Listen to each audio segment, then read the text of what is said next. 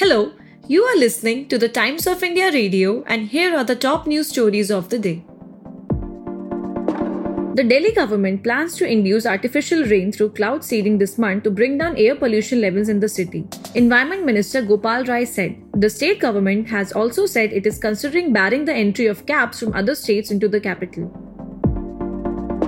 Following attacks by political opponents and widespread criticism, Bihar CM Nitish Kumar apologized for the comments he made in the state assembly. Addressing the assembly, Kumar described how educated women can restrain their partners during sexual intercourse to bring down the birth rate. The Bombay High Court recently appointed a woman, the legal guardian for her husband, who has been in a vegetative state. The court observed that the woman could be the legal guardian as her husband's neurological condition had not changed in the last six years, and doctors said it was unlikely to improve in the near future too. The Bombay High Court directed IT authorities to refund Vodafone Idea rupees 1128 crore paid in taxes in 2016 to 2017. The court held the assessment order against the telecom major unsustainable and time barred.